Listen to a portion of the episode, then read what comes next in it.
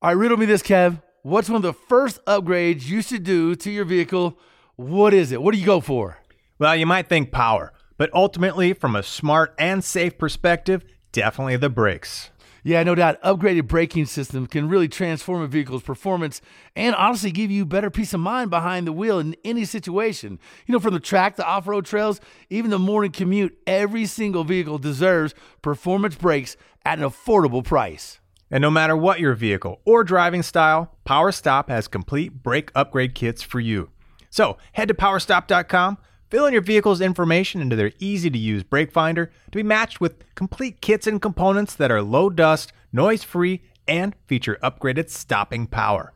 That's right. You could join the thousands of other drivers that have already transformed their vehicle into a stopping powerhouse today with PowerStop. PowerStop.com, brake upgrades made easy. It is the Two Guys Garage Podcast. He is Kevin Byrd. I am Willie B. And today, oh man, I'm so excited about today. Today we get to talk to John Kraman. He's from he's from Auctions. You've you've heard John a million times. You've probably seen him. Um, you know, a couple hundred thousand. Every car guy I know has kept their eyes glued on Mecum Auctions. It's a great way to see what's really hot, what trends are going, what's bringing big bucks, and where you're kind of sitting at with your current stable. You know, I, I, love watching auctions because it's a real pulse as to what some of the builders and people are thinking, feeling, and really spending money on. Um, hey, Kev, have you ever sold a car or, or ran it through a Mecum? Have you ever been up there on the on the the block as your ride rolls through, or maybe you bought one before at a Mecum? No, man, it is it is like one of my oh. total you know bucket list kind of dreams because you know everybody everybody has it in their head you know and any car guy is thinking about a barn find and what they can get at an auction or what they can sell at an auction. Like it is the most exciting experience you know watching it yeah. vicariously through the television you know through friends and builders that are always you know in the market. Uh, but you know you've seen the size of my garage. I, I live on a lake so i'm i'm scrunched for space so that's the one thing keeping me from having a collection as crazy big as yours. I don't have a place to put all it. Yeah, but you got several homes though. You can put them in all kinds. I know, and I have them full of stuff. So I need like you. I need six acres and like forty thousand square feet of storage. Yeah, uh, and then man, I'd be I'd be best friends with John here all day long. You know, I, I love. I've had John on my radio show several times. I've had him on location before.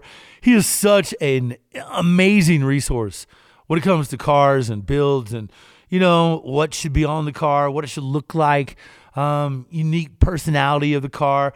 Uh, the one thing I really truly love, not so much uh, you know with the 40s and 50s vintage stuff, but you know uh, I got really into the cars.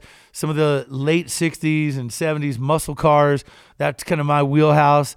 Um, it, it's amazing to me to see some of these cars from the 80s all of a sudden gain all this traction. I can't believe what a Gen 3 Camaro brings nowadays. I just sold a, oh, a Fox body Mustang, and dude, I sold it for a, a pretty good chunk of change, and it could have been happier with the deal they got. They love the car.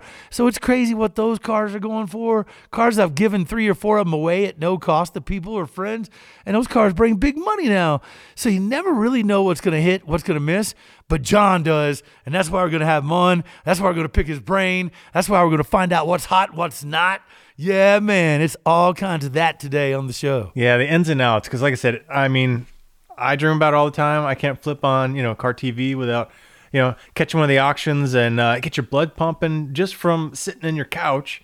I can only imagine what it's like live when you've got you know the stakes out there oh, of you know what you're yeah. bidding on and where it's going to go you know i've been to other auctions to buy tools and welders and all kinds of things and whew, you know it's that whole you know experience from the day you walk in there and see that first yeah, you know dude. love of man that car looks great or that piece of equipment looks great you know wow i wonder what other people are thinking do i have a shot at it what's it going to go for all the things that are churning in your mind you know like it is a full oh, on, yeah. you know, it's like it's a trip to Vegas essentially, right? You're spinning the roulette wheel, right? Dude, it's exhausting, bro. Such an emotional roller coaster, but it's so cool, so unique. And you know what I, I, love about every time we speak with John, every time I, you know, get out there and get a chance to go to a Mecum, is you really you're really seeing a, a, trend, man. There, it started a few years back, and we saw it, you know, several years ago at SEMA But man, these resto mods, these cars that have have taken on a new life with new power plants. Oh my God, I really feel like they're starting to dominate and they're starting to bring command not only eyes, ears, attention, money, dollars. Like my God, man, some of these cars are really going, you know, going through the roof on what they're worth and how unique they are and just the platforms that people are throwing at us. So I'll tell you what, let's dive into a break. We'll come back. We'll have John on, talk about Mecum, talk about where it's all going next. It is the Two Guys Garage Podcast. He is Kevin Byrd. I am Willie B. And we'll see you after the break.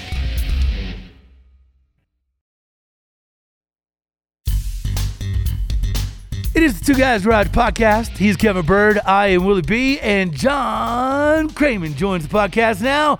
My man, John, how you been? How's life? What's going on at Mecum? Man, so much catch up on, my man. You know, hey, man, as such a pleasure. Always so much fun hanging out with you guys. And I just have to say, we are on one heck of a roll. Uh, we still got three auctions to go this year, but we are on pace to set another all-time record. Certainly are going to end up north of six hundred million dollars in the sale of collector vehicles as the world's largest collector car auction company. And I get to sit there and call the auction on TV on Motor Trend, and it doesn't get much better than that, guys. Dude, now I don't say I don't see why you say 600 million. The car market's not hot at all. There's nothing been going on last yeah, couple right. years. I haven't heard anybody talking about car. What are you talking about 600 million dollars? so you know, let me go back a little bit because it seems like my entire car life, uh, the, the, auctions and where car prices have gone have always, no matter what time stamp, it's like, oh my god, things are going crazy. Has there ever been a time? I'm sure small stretches, you know, like in the downturn or whatever else. Is there ever a time where it's not really kind of going crazy? Well, we saw back in probably a little bit before before your time, but we did see uh, a market adjustment 2008 uh, when we had uh, pretty big economic uh, turmoil going on. Yeah. But it really didn't take long, and probably prices down 20, 30% at that time. But it did not take long within a year or two.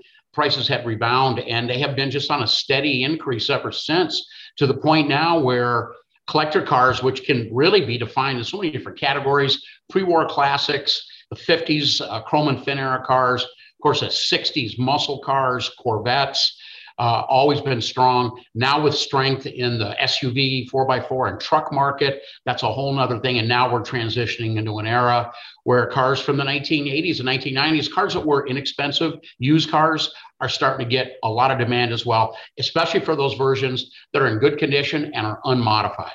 So, hey, John, explain what you've seen as far as what you would consider you know how there's evolutionary leaps a, a, lot of times and i mean that in the sense of what people out there ingesting what they feel is cool or unique or different. Um, and it really goes with the, the, demographics the waves of people that become enthusiasts in in what we know and love with these cars. What are you what are you seeing as a wave you know, both recently um, with, say, resto mods or muscle cars. You mentioned cars from the 80s and 90s. There's been a massive surge in trucks and SUVs. Um, where do you see um, the breakout and the fallout? Like, what's hot? What's not? Where do you see the numbers of cars continually reaching new heights and ceilings? Uh, what surprises you every auction? Well, you know, it's funny that you say that or ask that because you know, there was kind of a thought within the past five to 10 years that the cars of the 1950s, as an example, which have been a huge part of the market, particularly when we get into the mid 1950s. We started to get V8 engines, the fins, the wild colors, the great styling, and all that. Cars were a bit frumpy before that.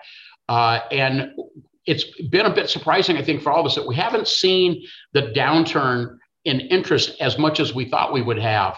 Uh, this would be sort of the standard bears that era, you know, Tri 5 Chevys, 59 Cadillacs, um, 55 through 57 Thunderbirds, anything with wings on the back of it, anything with a big V8 engine with a nice rumble that just takes us all back to a time period.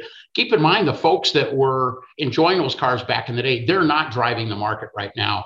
There's a slightly younger demographic, and it might surprise you how I define that demographic. And that would be guys maybe in their mid to late 40s into their early 50s. That's really right now the current new wave of the uh, typical entry level collector car buyer as the guys, as the boomers that right now are maybe between 55, 60 years old, 70, 75 years old, as they as they age out and they transition, it's this younger crowd's coming back, and they seem to be picking up where where us traditional baby boomers are left off. That's that's a dynamic I'm not sure anybody predicted, but it is happening, especially with modified vehicles. Hey, you know what I've seen recently at local auctions here is the amazing number of, you know, younger 30 to, to upper 30 year olds that are going bananas on some of those fin cars that you're mentioning, especially when you can put different power plants in them and drivetrains in them. But man, there's there's always that muscle car click and group, and I think that got a really wide appeal. But boy, I will tell you, the more finned out and lowered and and unique that they can make cars, these youngsters, you know, you know, upper twenties, you know, lower thirties, boy, these guys are all over some of these 50s, late 50s era styling with the fins. You you named it, you mentioned it with the fins, man. Fins are king uh, with some of these crowds right now. It's really cool. Yeah, you, we kind of refer to that as as the legacy market, the legacy buyers, as opposed to the nostalgia buyers. Those of us that were there growing up in that era uh, and that have been kind of messing with cars for a long time, maybe sort of take that wild era for granted. But a whole new generation of enthusiasts have looked at those cars, regardless of how old the car is, and have said, this thing is really something special. I love the styling, but I'm going to beef it up with some personalized taste. It doesn't matter. Plenty of build it shows that are doing that. Certainly, a lot of cars cross the Mecum auction block just a lot of interest at car shows as well. In fact, there's dedicated uh, shows and events to that, you know, that custom car culture as it's referred to with, uh, you know, the rockabilly music and the look and everything else. Absolutely. I think it's here to stay. I don't think it's going yeah. anywhere. It's just too cool not to, not to just accept that it is a phenomenon. Well, you talk about, uh, let's say, we say legacy buy, is it legacy? Right. So it's, uh, people that didn't grow up in the 50s in cars and go, oh man, I want what I had back then, right? It's a different buyer. It's a younger buyer that are, you know, kind of getting geeked up about those those products that you know they didn't get to experience ever, so they're doing it for the first time. Are you seeing that same trend across the board, or only in specific markets? So, like you mentioned, the late 40s and 50s guys, are they going for the 80s and 90s cars predominantly, or are they still 60s, 50s? Are they spread all over the place? Like, you know, are people buying what they grew up with or are they buying what they didn't have growing up? Well, there's a couple. That's a great question because there's really a couple of different factors. There's a lot of people that maybe maybe want their dream car of a certain era, and it can be anything uh, that simply can't afford it. So they look at alternatives that that they might be able to afford that might not be their dream car, but might be good enough for now, or might be a stepping stone into what ultimately what they want. So the reality to that is is every vehicle has a potential buyer. Every vehicle has a certain price. Uh, and a good example is, say, like a 50s or 60s car that's so popular right now. In a four door version, say, versus a two door or mm-hmm. convertible, that it's it, it's a fraction of the price. And there's a lot of folks that will go that way. And station wagons, of course, have begun to get a little bit of a head of steam on their own, tying in with the nostalgia of folks going on vacation and the practicality of a station wagon. Uh, a lot of different platforms were available back in the day, but the entry level version in a generic 50s, 60s car that's affordable is a four door. The more expensive cars obviously will have less doors or the top will go down. Yeah, man. So, uh, as as you're watching, you know, cars from the 50s. Obviously, let's let's talk a little bit about the muscle cars because I think there's always a, an enormous demographic and even young, old, I don't care if you're 15, 55 or 105, you tend to love a, a badass muscle car. Uh, what is it about that era? What what is it that, that makes those so cool? And how much of the younger demographic you see putting all these modern drivetrains in there? Because I've seen more Hellcat powered Roadrunners and old Chargers than I've I've seen you know of the old ones. And same thing goes for Camaros with LSs and you know Mustangs with Coyotes in them. It's amazing. Right, and that's and that's exactly right. You know, there's something there's something cool, there's something charming about about particularly now, you know, bumping up to the 60s, the era of the 60s. The world changed. I grew up in it from attitudes, fashion, music, rock and roll, and the escalation of the popularity of it. and the styling and the performance of the cars took a huge transition in the 1960s that's been documented in movies and TV shows yeah. and articles and everything else. These cars are relatively easy to work on. When we start dealing in the cars before they went to the big bumpers, generally starting in 1973. So, I mean, the 1960s, the muscle car movement, arguably started by the Pontiac GTO in 1964, exploded within a couple years where all the manufacturers had to get on board with the program or miss out of having a halo car. All these years later, that excitement hasn't eased up at all. In fact, just the opposite has happened.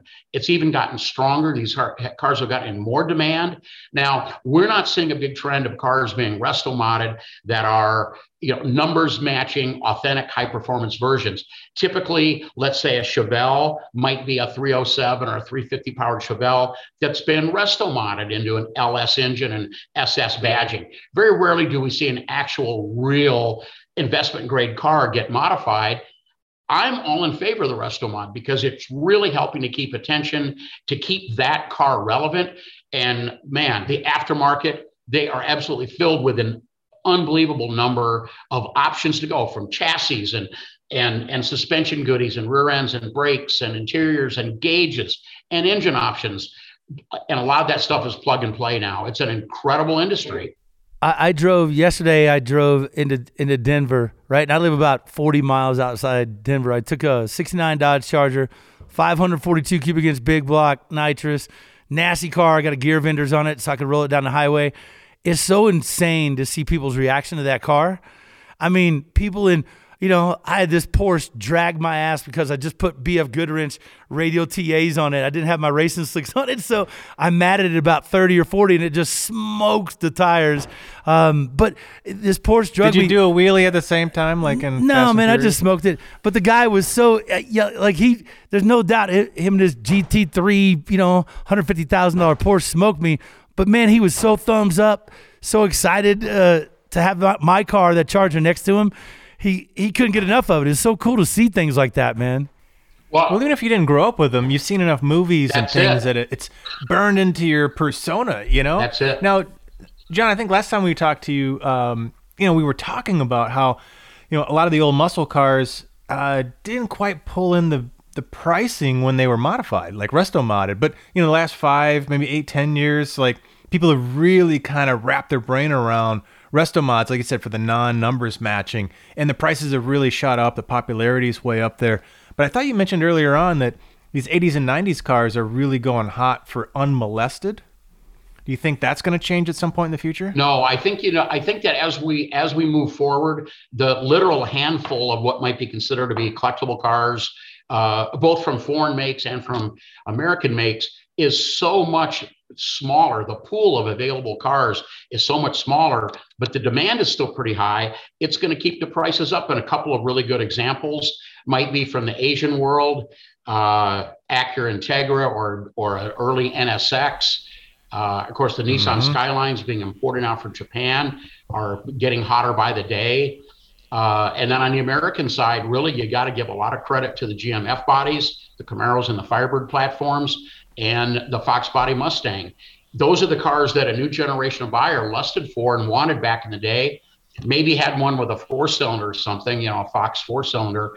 Uh, but now, when they are starting to think about what is going to make me happy to own moving forward, they're going to go after V8 powered cars, whether it's an LX or GT or whatever it is. And it's those cars that are in original condition and cars that haven't been heavily modified. Some day two bolt on goodies are not going to hurt the value. But if it's been converted to a full, you know, full blown uh, uh, you know, ultra performance car. car with heavily right. modified engine and you know suspension made to go fast in a straight line. Period. Not so much. Those cars are good value because they cost a lot of money to build, but cheap to buy now. Well, how about you know with the the resto mod, the resto mod idea? So if you did a really nicely done Coyote swap or LS swap in an old F body, not not the thing to do right now. Well, that's a different. Like. That's you know I'm glad you asked it because that is a completely different dynamic. A well engineered, okay. a well engineered and thought out resto mod with say like a Fox Body Mustang with with a Coyote upgrade as an example, and brakes and suspension and air conditioning and all the systems brought up to speed, so that at handles and corners and has the reliability, has reasonable fuel economy, uh, is a is a very. I mean, that is that's that's the essence of Restomod.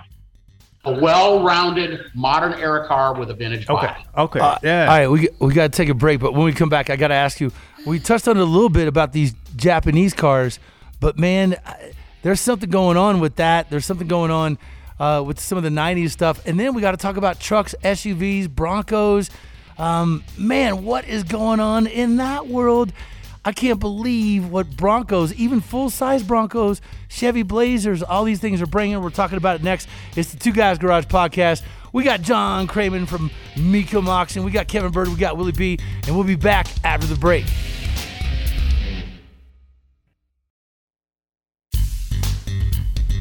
It is the Two Guys Garage Podcast. He is Kevin Byrd. I am Willie B. And we have our boy John from Mecum Auction on. Now, John, so much catch up on, so much talk about. Um, all right, we we touched on it just ever so quickly. You got to explain because uh, you know I've got a, a a '93 Skyline. It's the GTS, but it's got the GTR wing on it. It's got the carbon fiber package. You know, when I take that car out, there's as much enthusiasm, especially with the younger people with that car, as some of the older people with my Dodge Charger. It is amazing the reaction that car gets. It is crazy. Yeah, and it's only going to continue. You know, the JDM, the Japanese domestic market cars that weren't sold here, but yet were popularized in film. I mean, we all know what they are. We all think Yeah. they're pretty cool. We know that they can be modified at to extreme performance levels. So when we see one in the flesh, it's rare. We pay a lot of attention to it. And then ultimately, if you want to buy one, welcome to supply and demand. Prices are outrageous and climbing literally climbing by the day. What's helped, as we know, is the 25 year rule is up now. We can start to bring some of those cars in legally. There's procedures for that now, and that has made a massive difference into giving these cars a second wave. We knew what they were, we didn't see them. Now we're starting to see them, and those are saying, "Hey, I see one and I want one." And there's a lot of people heading that direction, as you know. I was gonna say, what are the prices in their home country if we're gonna try to import them in here? Uh, do they have the same kind of value there? Um, No, not even. so they're just not seeing. No. They don't have the same kind of culture and and want and stuff that we do. they're taken for granted there because they've been there forever. That's where they came from. One one disadvantage uh, that's it doesn't take much of, uh, time to get around it is the fact that they're right hand drive. So you're sitting on the opposite side. Uh, those of us that have had a chance to drive a car, it takes a couple of minutes to get used to the dynamic of it. And there's a few tricks you can do to learn to actually operate one, but that's not that's not having any impact on the on the desirability at all. one thing my mind always does is it goes back to that space if i if i just relax it goes back to that space where i'm normally on the road so i got my car you know across the center stripe i got my, my car literally you know where the stripe is going on the passenger side of the thing because i'm normally on that left hand side of the road but when i'm driving my skyline it's right hand drive it's so confusing to watch that. I'm like oh i gotta get over i gotta get over. Um, something else did you ever think you would see the price for a 97 Supra the the way it is right now? My like my god that car y- you can't touch them for you know you got to get deep six figures. Again, look at those sales of those specific cars. Uh, Mecum Auctions has sold a bunch of them, and it's examples that are that are cars that have original paint that are nice, cars that haven't been hot rodded, they haven't had the Fast and Furious treatment. Those are the cars right now that are the high end investment grade cars. And as I said earlier, one of the problems with these Asian cars, they just simply didn't sell. Talking about a U.S. market car now, uh, those cars just were never sold in the same kind of quantities. So, and that's just going to keep the price high. The Supra's back, but a lot, and it's a good car, but it's basically a BMW, as we know. So, I'm not sure that car is scratching the, you know, scratching the itch of somebody that wants a a real Supra. And uh, so they're they're starting to look at the vintage ones, and you find a nice one, you better bring a big checkbook. What about some of these you know German cars some of these you know European offerings I, I feel like BMW has got uh, got a lot of traction lately in some of the older cars and platforms and they seem to be bringing big numbers you know Yeah, but you know what's funny? Those cars, I think there's a reputation in general for European cars that they may be a little more difficult to get worked on. The parts might be more expensive. They might be a little bit more finicky. As you get into the older era BMWs, as an example, um, that's not so much a truth. Into the modern era, the electronics are so complex on those things, and as they age, you can get some issues. Um, but it's they don't say they just don't seem the European cars don't seem to have the interest and the traction that the Asian cars have. Uh, with obviously with a few exceptions, but just you know looking at the overall picture. Interesting. Well, tell us a little about this sort of truck, SUV, Broncos, you name it, Blazers.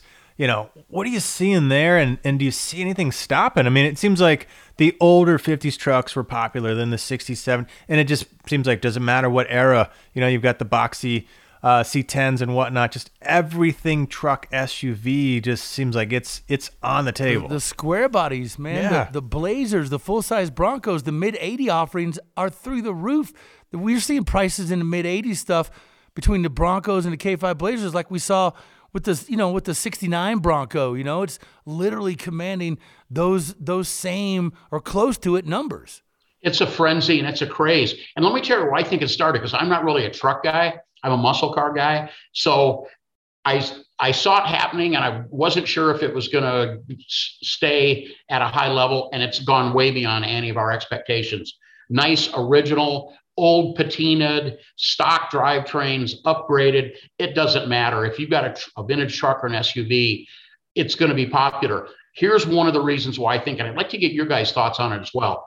If we look at today's current new vehicle market and, and if we look at the domestic market and we look at trucks from ram and from chevy and gmc and then of course the f series from ford they're the number one sellers for all of those respective brands they outsell cars and have for a long time. Didn't always used to be that way. Trucks are now embedded into our mainstream, and we buy trucks and we operate them like we did cars 20, 30 years ago. That, I think, that attitude has filtered its way down to the vintage trucks. And that's the only dots that I can connect of why this new emerging market is so hot on trucks. What do you guys think? Dude, I, I got a I got a thought on that. So recently I, I, I, bought a few cars for a buddy that was selling them in California. Um, I bought a who would have ever guessed this? I bought a '99 Tahoe, right? That had literally like eighty thousand miles on it, but it was ungodly clean. I think seventy nine thousand somewhere in that ballpark. I paid seventeen thousand dollars for that truck. Crazy I high. Never, it's stupid, right? But then you know I sent out to California. A new one's a hundred grand. A hundred grand. So, dude, that thing had, you know, 69 or 79,000 miles on it in tip pristine shape. Paint was gorgeous. And you couldn't touch that thing with a new one. It sold out there for like $24,000.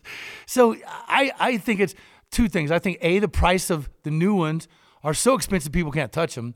And then I think something we're overlooking is the simplicity of a, a, even a mid 80s truck or SUV. I just picked up a, an 80 K5 Blazer. It's the simplest thing to work on ever. You got tons of room. Everything's mechanical. You don't have to worry about a lot of electronic issues like you would in a newer vehicle. And you could literally, you could dive into that truck, feel confident in anything you want to do from the LS swap to, you know, any sort of conversion. But they're simple. They're easy to work on. They're not intimidating, but they look so good. People always comment on them. They're nostalgic. I think there's a lot of room for that market to even grow bigger than what it is right now, which is it's through the roof now. I'm I'm excited about where that could go. Well, if you think about it, they're family friendly. You throw all your kids, you throw all your stuff yeah. in it, right? You know, the old 50s cars were big, so you could put a lot of things in it. You can put your family in them and whatnot. Like you mentioned earlier, the station wagons. But the truck, man, you can put your dog. They're dog friendly. They're everything friendly. You can take them everywhere, uh, and you can you know, you can you can run around with a beat up old hot rod, but you know, a truck is kind of meant to be a little bit dinged and scratched, and so there's a certain factor where you can kind of get into a truck, and it's completely acceptable for it to have all the patina and all the wear on it. So, you know, maybe that entry point is is simple for folks, and I think a lot of people who maybe didn't dream about owning a truck, but I know I, you know, after every baseball game that we won, we all piled in the back of somebody's pickup truck and went and got Slurpees or something. Yeah. You know, because so, it was right. legal to be in the back of a yeah. pickup truck back then. So you get arrested in that now. We all have experiences in trucks, even if it wasn't like, wow, I want to own a truck when you were a kid. Right. uh, you probably still have a bunch of memories of, you know, being in one, your dad's truck, somebody's truck, being on the farm, you name it. So, yeah, it could be a cup, you know, a pull and a practicality thing, all kind of wrapped up in, you know, in a bow here. John, I got one more for you. We've we've not mentioned the black sheep Ooh, of of of these trucks and SUVs, and that's the Mopar, the Power Wagon, the Ram Charger. Yeah. Um, Rarely dude, seen.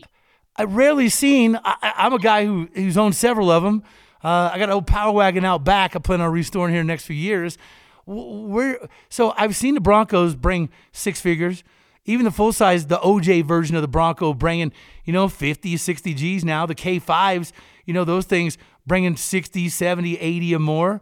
So we both we we realize it's acceptable in there on the Chevy and the Ford side. I haven't seen any Ram Chargers or Power Wagons to know where that market is, or if it's the same, similar, well below. Where, where do you find the Mopar offerings? Because the production numbers just weren't there.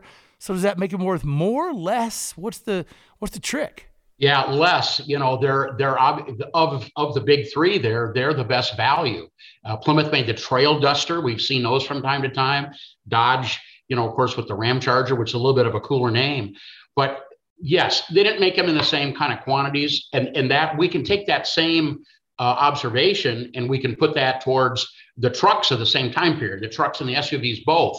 We see plenty of Chevys lots of Fords. Rarely do we see anything in a Dodge truck of any type. This is the pre Ram era.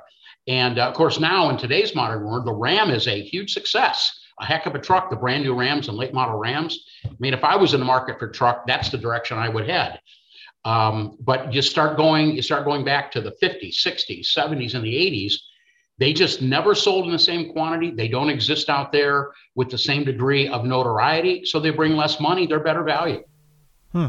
Huh, but still something that you think is worthy? Yeah. You think I, yes. Yeah. Yeah, anything, uh, you know, at least in my mind, John, you have way more experience, but uh, anything that hasn't quite blown up yet, but it's in that same segment, uh, seems like that's the value to get, even if it's not your, you know, your bag. Uh, it's probably got a lot of up room uh, for growth, and then you know maybe you can swap out sometime in the future for what you really want. But uh, would you say that's kind of right on par? Hey, who's to say you don't want a Power Wagon? Cuz those things are I awesome. know. I'm just saying. You know, anything in the you know that's surrounded by that's blowing up, it's probably going to get carried along with it. I would assume. There is a there is there is a saying in the collector car world that applies to this perfectly, and that is a rising tide lifts all ships. You just don't know when that's going to happen. None of us are smart enough to be able to predict it, let's say in the next three to five years. But it's safe to say that anything from a collector standpoint, anything in a truck or a four by four, this is probably not the time to buy. I'm gonna go out on a limb and predict that the the late '90s and early 2000s Ram Air cars, like the Pontiac Firehawk, um, WS6, I think those are Oh, gonna yeah. be, you know, the next big fifty thousand dollar muscle car sort of. You know, you still now score them in the 20s, but I think that that's a car to hold on to and really is gonna be a collector down the road. W- where do you see, like, if somebody's out there looking for cars now? um, you know, give us a couple a couple go to buyers and a couple ones that we should keep an eye out on, and what's a couple mainstays that never you don't feel like it is ever going to lose Well, let me let me jump in on that one because that's kind of where I was headed. You know, if we forward think for a minute and then we think about where we're at with EVs coming in, um, you know, this muscle car thing's probably going to wind itself down. So, you know, it's not an everlasting trend that we're on here with, you know, 800, 900 and, you know, millions and millions of these vehicles out there. There's going to be a stop point on it. So, how do you see kind of the future with, you know, things shifting in the EV space? Well, you know, if if history repeats itself, and it typically does, I was there and active when muscle car era 1.0 started to wind down in the early 70s, and it took a while. It took maybe five to ten years, uh, all through the 70s, for us to maybe realize that these cars are special. Maybe the end of an era. We didn't know it was going to come back with a vengeance. Muscle car 2.0 with Hellcats and you know the contemporary Camaros and the Firebirds the evolution of the Corvette can be thrown in there as well. But you know, here's here's kind of my thoughts on this whole thing. I think that we're all probably looking at an EV future as probably not going to get as much traction as we current, currently think. Even some of the strongest EV supporters are saying that by the year 2030, um, but only about 30% of the market is still going to be pure EVs. I think that smaller engines, especially with turbochargers and hybrid assist, is probably the performance uh, direction of the future. And I'll cite you a good example. Uh, we're all Mopar fans. Stellantis, now the Mopar parent company, has recently announced it's in production the Hurricane Inline 6, three liter double overhead cam, uh, 24 valve, twin turbo, two versions, a 420 horse version and a 510 horsepower version, weighs 100 pounds less than the current Hemi V8s that we know are going away at the end of the 2023 model year. Stellantis has said that. They're over with. They've developed this brand new engine that now is only available in the in the Wagoneer series. I think we're going to see a second wave of performance in the modern era with these new high tech engines that are low emission, high fuel economy, high horsepower. Add a little bit of mild hybrid assist, 100 or 200 horsepower, and we're right back up to Hellcat power levels. I'm just saying. Right. I'm thinking from the perspective of, right, we have all these Mustangs, Camaros, uh, Corvettes, and everything on the market you can get for 800, you know, 800 horsepower plus. Uh, but that's going to shut itself down. Is there some particular models and years that we should be grabbing and hanging on to for the next 10, 15 years that you think are going to blow up because there won't be anymore. They're, you know, they're going to be what you just described, something different, but not the V8 with the blower and all that stuff. You know, should we be grabbing a 23 Mustang or the very last of the yes. the Hellcats yes. and yes. you know stashing them away? Get them now. Get them now. 2023 is the end of the end of the traditional Mopar V8 that we've been so accustomed to since the mid 2000s and the Challenger since 08. Um, 2023 is the end of the road. Get one, drive it, take good care of it. That's probably going to be a good investment. Same thing over on the Mustang side. The GT500 is going out of production, 760 horsepower, the most potent um, Mustang ever built. However, the 2024 Mustangs coming back with a new platform, and they are, they beefed up the Coyote with a manual transmission. The re engineered Mustang, 80% all new for the 2024 model year, we'll see it next year, has got a Coyote that'll be putting out as much as 500 horsepower behind an old school three pedal six speed. So keep an eye on these. If any of us think that it's going to be the end of the road for these traditional high powered platforms, get them while you can, because after the fact, you'll be paying a premium. In fact, we're paying a premium right now for a lot of cars. So let me ask you this: I I scored a 2021 Red Eye. It's got two 2,600 miles. I'm keeping it under 3,000 miles. When you say go get one of these new ones, um, does the mileage matter as much as it used to? You know, there are buyers that are going to want for a collection and not to be driven. They're going to want a great color. They're going to want the last year. They're going to want no miles on it. But that's a that's a really that's a pretty tiny sliver of a segment. Most buyers want some miles so that they can take the vehicle out and enjoy it and drive it. And as we know, those cars will fetch less money than a zero mileage car. They just do. So I think the bulk of the market will totally accept a vehicle that's been well taken care of, unmodified, good color, great pedigree, good maintenance. That's a pretty safe bet right now. I mean, I've got some late model performance cars, and they're all either holding their value or going up in value as we're sitting here talking. It's crazy. 100%. Yeah. Nuts. It's crazy. You could you could sell a I could sell my Challenger Red Eye for more than what I paid for it a couple years ago right now, which is nuts. I have a Coyote powered I, I have a Coyote powered 14 Mustang GT. I ordered new. It's a 6-speed, it's black. It's got 25,000 miles on it, never been driven in the rain. I paid $28,000 for that car brand new back in nine, back, back in actually it's 2013, but it's a 2014 model year car. That car today is worth around thirty thousand dollars. Wow! But I'm not selling it. Yeah. Well, that's it. You guys, you know, hang on to what you got because, you know, that era. I think we might have. You know, still some fun in that space, but those particular cars with those V8 engines, man, they are going to be limited. So they're going away. We're going to smaller engines, 4s mm-hmm. and sixes, smaller engines. Turbochargers, and hybrid assist. Will have the same performance. It'll just be delivered in a different way. Just won't be I- as cool. That's my prediction. I have no inside information. I'm predicting that's going to happen. I don't think we're done with perform with modern era performance cars as we move more towards electric. I still think there's a lot of traction left on the ICE engines, just not the big burly V8s, and certainly not a supercharged V8. Oh, I, I think the EV performance market's going to go crazy. They're going to all compete. They're going to try to have Halo cars. They're going to try to make it look cool. Right. You're going to be able to get something amazing from performance aspect, but you ain't going to get the V8. So that's the thing that's going to make it a collectible in my mind. Yep, well said. I agree. Amen to all of it. All right, so John, where do people keep up with Mecum? How do they find you guys? Social media, give us the the ins and outs. Yeah, lots going on. Mecum.com for tons of information. I want to do a shout out to Motor Trend TV and Motor Trend Plus. This is our, our 15th year of television, but it's our first year on Motor Trend. It's been an incredible relationship. Shout out to those guys. Anybody wants to get in touch with me, I'm real active on Twitter. It's at Car Kraman. Kraman spelled K R A M A N.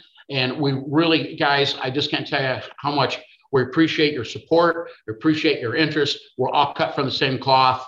Let's let's do it again soon. Hell yeah. Yeah, man. Hey, one final car for your your mind to settle on. It's it's my car, my, the greatest car ever built, ever created, a 1970 Dodge Charger. Is that ever going to go down in value? Will I ever be able to buy another one of those under like, you know, 50 grand? I would say that probably three years in particular in the Dodge Charger lineup 68, 69, and 70, those three years have already established them as A list car with a whole new generation of enthusiasts, and they are never going down in price. Never. Yeah. So, once Yeah. again, I sound like a broken record. Buy one now if you're thinking about it. They'll never be Yeah, cheaper. amen. They're going up in value. it's true. All right, man. Always awesome catching up with you. Uh, don't forget about our show, Aerodome Motor Trend Network. Check your local listings. You can also find us on Motor Trend Plus streaming, which is a great way and great resource. And you're there, check out Mecum. It's awesome. Watch your guys do their thing as well. Thanks to John Kraman. He's just an absolute unbelievable resource, a great friend, and, and a guy I love to tackle because he's always surprised by it. Um, so, yeah, man, check those guys out. Thanks to our producer, Scoop, executive producer, Bob Ecker, Kevin Byrd, and Willie B for the Two Guys Garage podcast. Yeah, and don't forget to check out our website, twoguysgarage.com. All kinds of great goodies on there. We're on social everywhere Facebook, Instagram, and Twitter at Two Guys Garage. And of course, this Two Guys Garage podcast is copyrighted 2022, Brenton Productions Incorporated, all rights reserved. Man, John, I tell you, thank you so much. It's so awesome to get your insight because this is your world, man. Yeah. We're in the car business, but we don't get to see the prices, what's hot, what's not, the trends. You're connecting all these dots and you're sharing it with us, you're sharing it with our listeners. Very awesome. Thank you, sir. Love it. Always my pleasure. Anytime, guys. Glad glad we could make it work. Cool, cool. Okay, buddy. Thank you, man. We'll talk soon, okay? All right. See you, everybody. All right, guys, hope you enjoyed it. We'll catch you on the next Two Guys Garage podcast. Two Guys Garage Podcast is a production of Britain Productions. For more episodes, visit iHeartRadio, Apple Podcasts, Google Podcasts, Stitcher, Spotify, or wherever you listen to your favorite shows.